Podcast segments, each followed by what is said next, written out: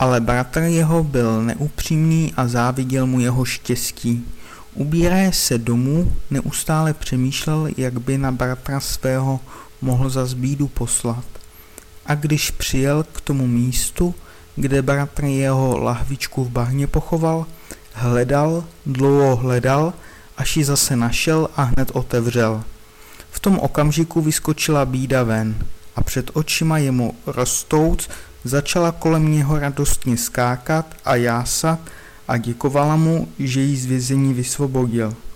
A za to vděčna budu tobě i tvé rodině, až do smrti a nikdy vás již neopustím. Darmo se závistník vymlouval. Darmo ji posílal k parnějšímu pánu. Bídy se však již nemohl nikterak zbavit. Neustále mu byla v patách a šel kamkoliv.